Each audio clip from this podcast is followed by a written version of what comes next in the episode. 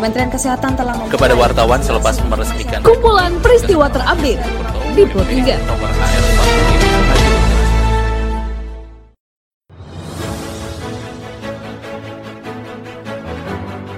Halo pendengar, saat ini Anda sedang mendengarkan kumpulan peristiwa Pro 3. Pada podcast kali ini saya akan mengulas terkait isu-isu aktual yang saat ini masih hangat atau ramai diperbincangkan di sekitar kita. Tentu saja pendengar, nanti akan saya hadirkan cuplikan informasi dari reporter kami. Bersama saya Karisma Rizky, inilah kumpulan peristiwa Pro 3 di ruang dengan podcast Anda. Pendengar, sebelum saya masuk dalam beberapa isu aktual yang akan saya hadirkan sesaat lagi, saya akan mengundang Anda untuk mampir ke laman berita kami di rri.co.id anda juga bisa memfollow Instagram, Twitter, dan Facebook kami di @rri_programa3. Baiklah pendengar, inilah kumpulan peristiwa Pro 3. Pendengar seperti yang kita tahu, keluarga sebagai orang terdekat bagi anak hendaknya selalu aktif dan memiliki literasi yang baik dalam menjaga kesehatan anak-anak. Hal ini disampaikan Direktur Kesehatan Keluarga Kementerian Kesehatan Republik Indonesia, Dr. Erna Mulati, setelah Kementerian Kesehatan mengkonfirmasi setidaknya ada 50 ribu anak terinfeksi COVID-19 pada periode bulan Juni dan Juli 2021. Dilaporkan Berita Hadi berikut pernyataan Dr. Erna bagaimana kita berupaya agar setiap keluarga dalam hal ini orang tua tentunya atau orang dewasa yang berada di dekat uh, yang dekat dengan anak-anak tersebut memberikan informasi yang mudah dimengerti, benar ya, terkait dengan bagaimana melakukan pencegahan agar anak-anak tersebut itu tidak uh, terkena COVID. Di samping tentunya pemberian vaksinasi yang uh, telah dimulai sekitar sebulan yang lalu untuk anak-anak usia 12 sampai 17 tahun. Pasien yang menjalani isolasi mandiri di Yogyakarta sulit mencari oksigen medis.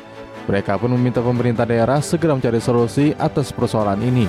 Dikabarkan Wahyu Suryo, berikut usulan Kepala Ombudsman RI Perwakilan Daerah Istimewa Yogyakarta, Budi Masturi. Ini era 4.0 itu memungkinkan sekali. Bahwa ya pemerintah bikin aplikasi misalkan yang memungkinkan mempertemukan orang-orang yang bisa meminjamkan tabung oksigen atau orang-orang yang bisa mensuplai isi oksigen kemudian terhubung dalam satu aplikasi yang kemudian bisa diakses oleh semua orang.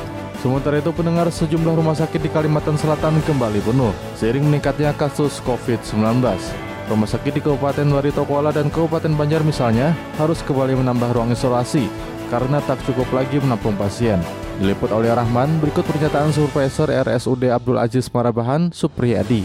Memang kami sudah rencanakan untuk penutupan rumah sakit lapangan SKB Barito Kuala seiring dengan meningkatnya kasus bergejala di rumah sakit sebelumnya kita mempunyai ada 8 bed di luar terdahulu itu selalu overload dalam satu minggu terakhir uh, atas dasar rapat kami di rumah sakit maka kita membuka uh, ruangan teratai kita beralih ke info olahraga pendengar Olimpiade 2020 resmi dibuka pada kemarin.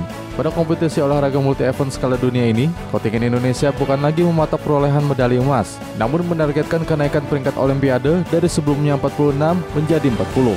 Disampaikan Ferry Ardiansyah, berikut pernyataan Ketua Komite Olimpiade Indonesia, Raja Sabta Oktohari. Sejak ada grand design dan penetapan uh, Olimpiade sebagai tujuan utama dari pembinaan olahraga, uh, apa ke keberhasilan itu bukan diukur lagi dari medali-medali emas, tapi dari uh, perbaikan peringkat dari 46 targetnya adalah 40. Mudah-mudahan bisa naik 6, 6 peringkat ke atas gitu.